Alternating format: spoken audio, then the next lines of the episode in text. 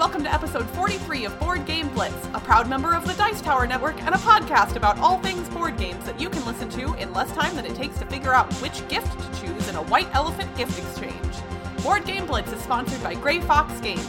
This week, we're talking about games with trading. First, Ambi and Cassidy each discuss a game they've played recently, Magic Maze and Drop Mix, while I get excited about a game I am about to play for the very first time. Then we talk about games that involve trading or exchanges. Finally, we wrap things up with a look at the etymology of the word shuffle. And now, here are your hosts, Ambi. Cassidy. and me, Crystal. I mentioned that I played Magic Maze at Dice Tower Con earlier this year, but I bought a copy of it on Black Friday, so I've been able to play it more. Magic Maze is a 2017 game designed by Kasper Lapp and published by Sit Down. It's a real time cooperative game where you're a group of adventurers trying to explore and navigate a mall maze to steal items and get out. There are a couple interesting things about Magic Maze. First, you don't control just one character. Everyone controls all four pawns at the same time. Second, each person can only do a specific action. For example, I can only move pawns east, and Crystal can only move pawns north and west, and Cassidy can only move them south. And finally, there's no talking or communicating during most of the game, other than placing a do something pawn in front of someone. So it can get really stressful when you're trying to move a pawn to a specific location, but the person who can move it there doesn't realize it or wants to move it somewhere else. You're just passing this do something pawn back and forth. Just slamming the do something That in is the most somebody. stressful part of the game. I hate it when people are like slamming it in front of me, and I'm like, I don't know what you want me to do. It's like, you do something. No, you do something. oh God, I don't know. yeah. So we had played the first couple of intro scenarios at Dice Con, but there are seven total intro scenarios that gradually introduce the whole set of rules. I like how it's set up because it's really important to remember all the rules when you're playing a real time game. So having each scenario introduce a new rule helps remember them. There's also advanced scenarios that have special rules for each scenario, but I haven't played those yet. Toby and I played through all the intro scenarios with two players, and actually found it a lot easier with two players than with more, since each player gets more actions and is less hectic. So it was actually less interesting because of that. So I'm looking forward to playing Magic Maze with more players again. So, have, what's the max number that you've played with so far? I've done five, but it plays up to eight. And I think That okay, Yeah. that yeah, that's crazy, right? Like, how how do you play this game with eight people? Some people have the same uh, movement action. yeah. Oh, When you play oh, that's it with that many. Neat. Mm-hmm. Okay. So yeah, if, so if you're trying to tell one person Yeah, to and do something they and, don't do they're it. not and they don't get it. Just give it put to the other front of one. the other.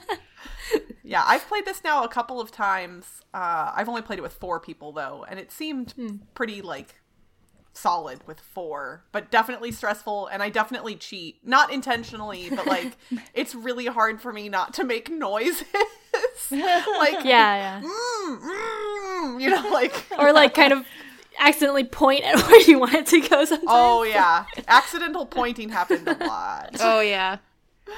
Yeah. The last time I played it it was six players and uh it got a little hectic. But we we only did the we did the intro scenario because everybody was learning except for me. But it was fun. I really like Magic Maze. Yeah. Yeah, having played it now, I can definitely see why it got nominated for the Spiel Award this year. Although I do still think Kingdomino deserved the win. Um, but I really, really like Magic Maze. While I was at PAX Unplugged, I happened to be walking by a table that was demoing Drop Mix.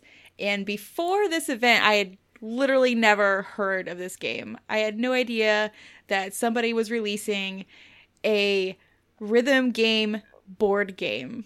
Wicca, So, wicca, Drop wicca, Mix. drop mix. Drop Mix released in 2017 from Hasbro and plays 1 to 4 within 15 to 30 minutes. So right up Blitz Alley, right? it's also it's it's also from Harmonix, right? Like they make the peripheral, I believe. Uh, I believe they make the device for it, but um, the publisher is listed as Hasbro. Oh, okay. Hasbro. Interesting, yeah, because I think Harmonix. It's the same company that did uh, Rock Band. Rock Band, yeah, Yeah. and they were the ones that were there demoing it. People from Harmonix. So, I really liked this game, but I think it's because I love rhythm games. I have imported Japanese rhythm games for my modded PS2 that I can play. Like I am obsessed with rhythm games. I used to go to Uh, I used to go play DDR at the at the shops all the time. Like I why have we hours. not played DDR together? We need to make this happen. DDR used to be a very large part of my life. it was a huge part of my life for several years. It was I loved it. Anyway, Drop Mix is interesting in how it works because as much as I've talked about not liking app integration, there's literally no way to play this game without app integration. So the player will have to, or the owner of the game will have to download the application, but the game does come with the base for it. So the base is where you're playing the cards, which have NFC chips on the back of them so that the game knows what card you're playing down. Each card has a different mix of a different song, which is really interesting because you start throwing all these different mixes together, making your own mix, and the app will save that and you can listen to it later whenever you want, which is really Ooh. cool mm. too. I only got to play the cooperative version, but there is a versus variant of the game also. And in the cooperative one, it starts you off nice and easy where you just have to match a color to a color on the the board. So the board has I think it's 5 spots and each one has either one color or two colors. So you just have to place a card of a color down. Only one person is allowed to do it though. So if two people place cards down at the same time, you're going to get like a disqualified little X on the the achievement, the the request. As the game progresses, you can match colors, you can match instruments, you can match um diff- it's not really difficulty, but it's level because there's level 1 stuff and there's level 2 and level 3. So you have to play a level 1 if you play a level one, you can play a level two or three on top of it. But if you have a level three down on your board, you can't play a level two on top of it. And sometimes the game will actually tell you to wipe everything off the board, which is great because then you have a fresh, clean slate to play with. It's really interesting because I don't want to call it a board game because it's it's so app integrated, but it it is because you're using the cards with the NFC chips to to make all make the songs to make the music. I've been really interested in this one since even before it released. I was kind of following some stuff on Twitter about it, like they were teasing it. And uh, yeah, I also like rhythm games. I played a lot of Guitar Hero and DDR in college, and then mm-hmm. Rock Band later uh, after it released. But uh, I've heard from people that the peripheral is great and the like kind of freestyle and co-op modes are really fun, but that the actual like versus game isn't bad, but it's definitely not very deep.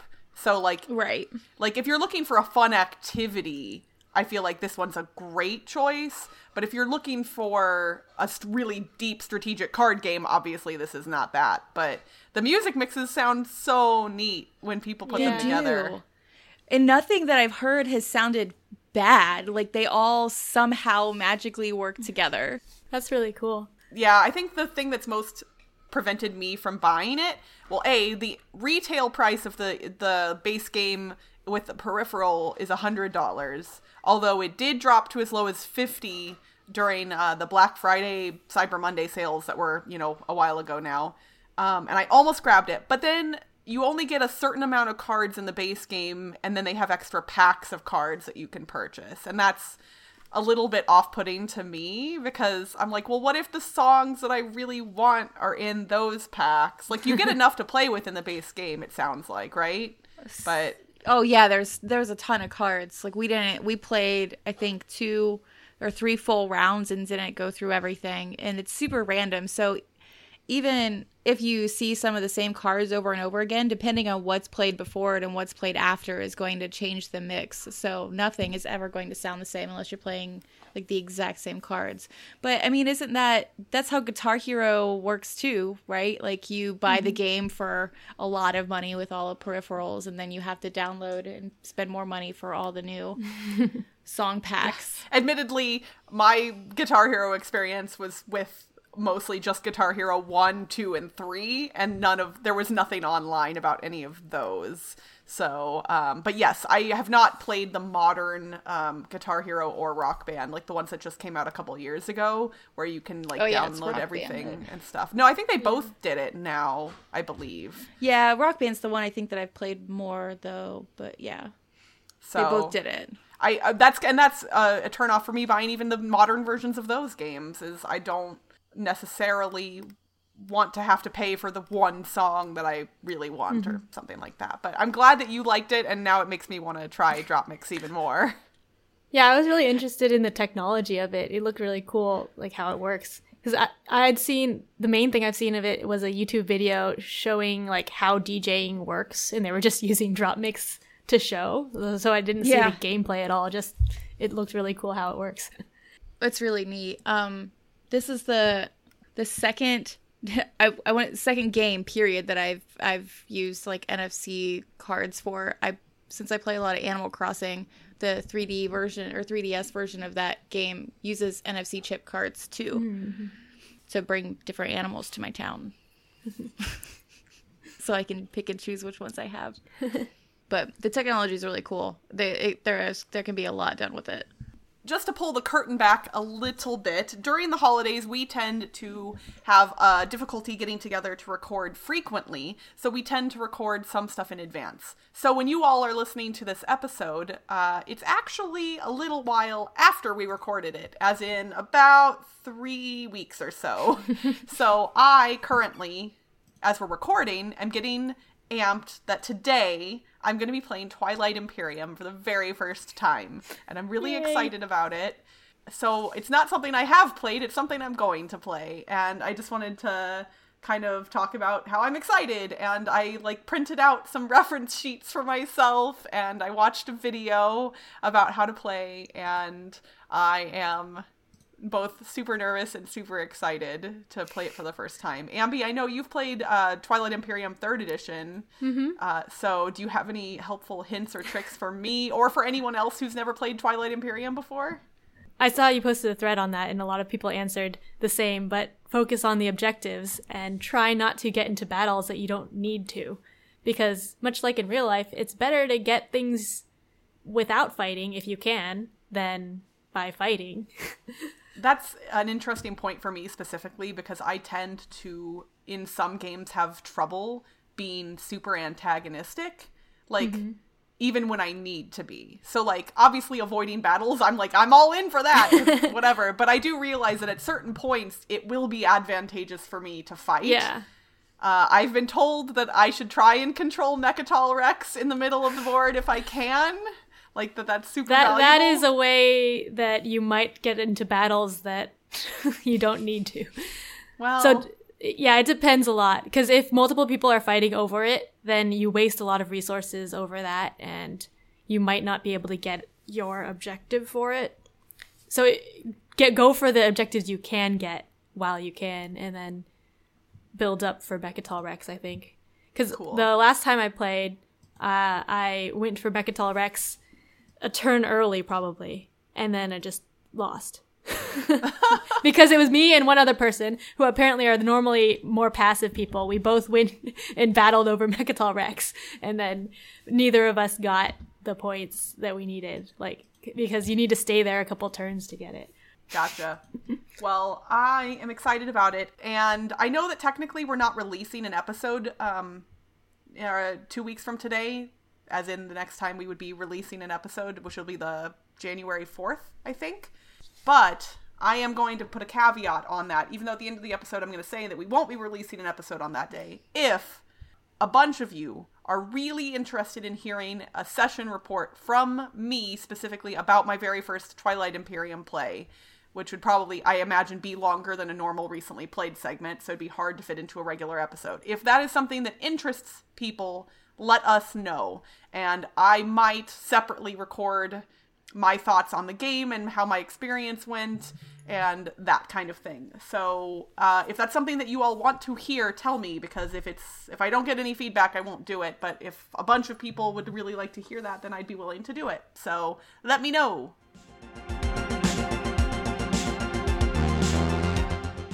For this week's thematic segment, we wanted to do something kind of adjacent to Christmas. So, around Christmas time, which is next week, uh, if you're listening to this episode when it drops, a lot of people exchange gifts. So, we want to talk about games where you exchange things or trade things. One of the most popular games, Catan, is involves a lot of trading. Sheep for things. Wood, brick for sheep. Is that I don't. Wheat. Wheat. but yeah, Brick. I haven't played Catan in quite some time. Uh, I own uh, Star Trek Catan, but I haven't even played that in probably two or three years, if I had to guess. Yeah, it's been a while for us too. I played it recently. I it was as I remembered it.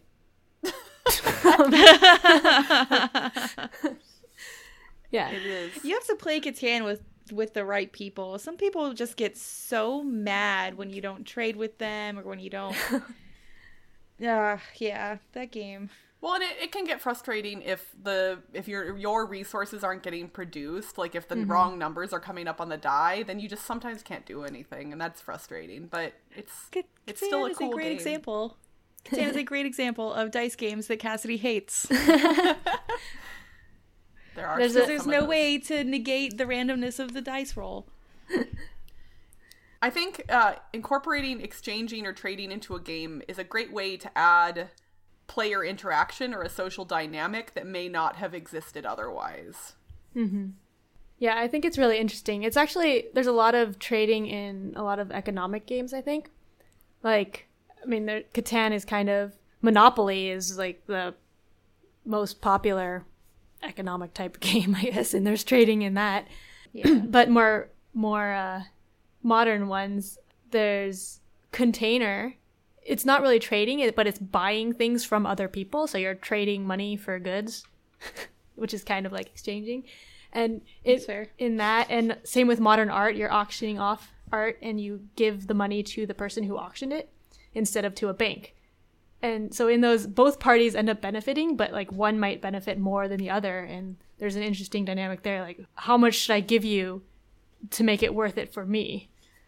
That that's interesting because yeah, I would say very few trades or exchanges in games are like net zero. Like mm-hmm. I would say somebody else, somebody always comes out on top in some way, although it's sometimes hard to see who mm-hmm. because you may Yeah. get an immediate benefit that's small, but they might get a long-term benefit that's even better technically. And trying to figure out the balance and convince a person to do something that may not be advantageous for them is really interesting. yeah and then sometimes if someone's in last place you're willing to give them a better trade to come out ahead of the person who's in second place or something That's a good point. My favorite game with um with trading is Bohnanza. oh yeah that one yeah it has a lot of trading All of It's the all beans- trading. And that one's interesting too because when you trade, you if and, and you can correct me if I'm wrong. It's been a little while since I've played Bohnanza, but anything that you receive from somebody, you do you have to plant it immediately, right? yeah. So you can't Yeah, put it it in your hand. So your you hand. can't like take something that you think will benefit you later. You can only take something if it will benefit you right that moment. So mm-hmm. Or or you have a feeling it will benefit you in the future. Yeah, because you can look what's in your hand and based off of that, like make your decision for for doing the trade or not. Yeah. Mm-hmm. One of my favorite parts of one of my favorite games, Star Trek Ascendancy, is the trade agreements that you make with other players. Uh, you're not required to make agreements with anyone else, but they are uh, mutually beneficial. And what's interesting is each player has three different trade agreements that they can give to other players. Uh, one of them has one resource token on it, one has two, and one has three and you don't have to exchange the same value with another player. So if like they are in a better position on the board, you can say, "Okay, we'll make a trade agreement, but I'm going to give you my card that has one resource on it and you have to give me the one that has two resources on it or something like that." So it uh, allows you to use the number of resources on the cards to negotiate a trade that is as fair as possible or possibly advantageous for you. And it's thematic too because in the Star Trek universe, a lot of uh, groups are friends at some times and then enemies at other times. So eventually, when things come to a head and you start fighting, those trade agreements get revoked and nobody's friends anymore. Yeah, they have that in Twilight Imperium 3 too. I think the trade's a little different in TI4, so I'm not sure exactly how it is, but in TI3, you only get the trade goods if you're trading. So it's no good to keep on holding on to them and then you trade with someone else, but they're different numbers. And then if you fight with them, then your trades are revoked. And I believe I read Wah, that wah. if you get a commodity from a player, you can trade their commodity to a different player or something like that. Is that Uh, accurate? I don't remember. Okay, I've never played, so I could be completely uh, misspeaking. Nobody needs to get on the internet and angrily tweet at us if I'm wrong. But I think I read something that like you can get something from one player and then give it to a different player. Yeah, you might be able to freely give away um, those little tokens, trade goods, I guess. I forget what they're Oh, called. okay. Um, but yeah, because once you get them, then I think you can do anything with them.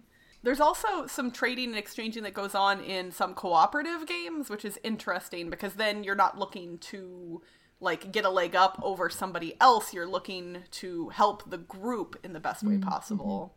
Yeah. And that that's probably more in the spirit of the holidays where you're giving things to other people.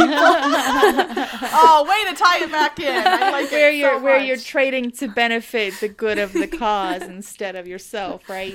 yeah, Yeah. it's- it's Nobody's selfish around the holidays. Yeah, like in Pandemic, you know, you're trying to collect sets of cards, but if somebody draws the card that you need, then they can give it to you, and that's cool. Or in Dead of Winter, uh, there are, you know, different resources and items, and you can ask for someone to give those to you. What's interesting in Dead of Winter is once somebody's handed you a card, it's yours. And so theoretically, if you're the trader, then you can lie to people to get them to give you stuff and then not use it for what you said you were going to use it for, which is interesting and also a little bit shady. yeah, don't do that in real life with your gift giving, I guess. Yeah, don't be don't be shady with real life gift giving. That's the lesson here. Another thing I was thinking about when I was thinking about exchanging was in poker, the money is like victory points, and the victory points are fixed between all the players, and you just exchange the money between the players. So there's no bank or anything. So everything is just exchanging points. And the only other board game I could think of that's like that is Twilight Struggle, which is a two player game where there's a set victory track and it's just going back and forth in a tug of war. So there's no magic victory points that appear out of nowhere like in most games. And I thought that was interesting. I hadn't thought about that. I guess that technically only applies to tournament poker because in a normal poker game, technically people can add to their chips by buying by spending Yeah. more money. But I guess Um, it's like their their own money that they're putting in. It's not like the game's money. Right. Well, but it adds to the resources within Yeah. the game theoretically by adding more chips. Um, but yeah, in tournament poker, it's a set number of chips, and no matter how many players you start with, the number of chips you start with is the number of chips that will exist at the end of the tournament, and mm-hmm. one player will have all of them. So that's kind of neat. You're wagering victory points yeah. to try and gain more victory points. I'd never actually thought of mm-hmm. poker like that. That's kind of neat. There are some games too where you're trading resources in the game to acquire better resources. I just played Clans of or mm-hmm. Clans of Caledonia for the first time, wherein I had to trade in the wheat to make the whiskey and the milk to make the cheese. So that's not really exchanging between people, but there's still an exchange going on. Mm-hmm. I mean, that's the same the Century Spice Road that came out not too long ago. You trade in a set of resources for some other resources, and you do that over and over and over again until you get the resources you need. And that's the game. We just explained the whole And that- game. That's literally it. Century Spice Road. So yeah, I think there are a lot of games that have trading or exchanges that we didn't touch on. So we'd love to hear from you guys, our listeners. Um, if there's any games that have really cool trading or exchanging within them mechanically, we would love to hear about them. So hit us up on Twitter, Facebook, Instagram, Board Game Geek, any of the usual places, and we we can share your comments. We'd love to hear what you guys think are some good games in this genre.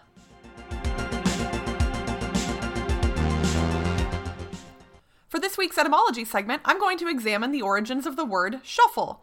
The English word shuffle doesn't have much of a storied past. It originated in the mid 16th century when it was used to, to describe things such as walking slowly without lifting the feet and the more game relevant act of mixing playing cards. It can be traced back to the Middle English shovelin and the Low German schuffeln.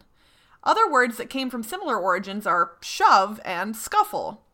Shuffling cards is an act familiar to many board gamers, but do you know how many times you have to shuffle a deck of 52 cards to truly randomize them? As in, make them so that every possible combination of cards is equally likely, including the entire reversal of the deck from its starting configuration.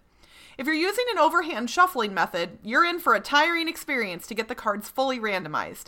It takes around 2,500 overhand shuffles to properly randomize a deck of cards. If you use a riffle shuffle, it's much easier to achieve. A mere seven proper riffles will give you the best randomization, and any shuffles past seven will not add to the randomness.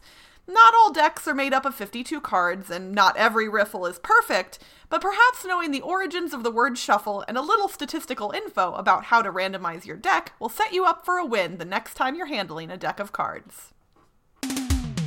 And that's it for this week's Board Game Blitz. Visit our website, boardgameblitz.com, to get links to all our social media pages, including our Facebook, Twitter, Instagram, and Board Game Geek Guild.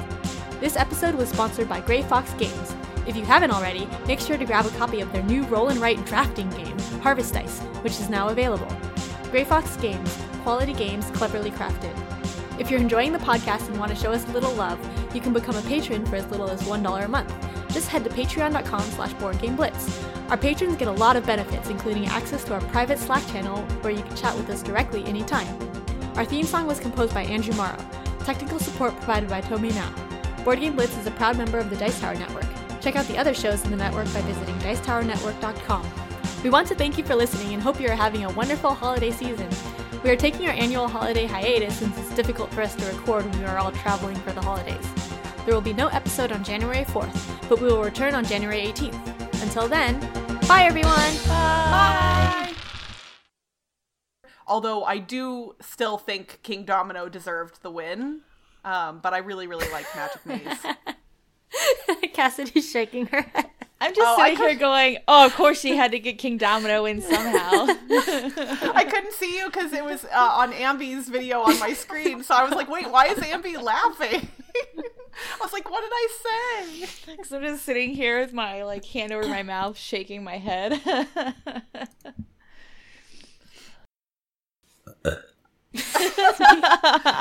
And I think I just said X. Cetera, you did actually. I was. I was like, what? She knows better than that. I do. I just uh, it's my I, I don't brain good. So I'm telling you, you're just saving Uh, your brain power for TI4. We want to thank you for listening and hope you have a. Okay, sorry. I can read. I mean, you can you can ad lib it. I don't care. okay.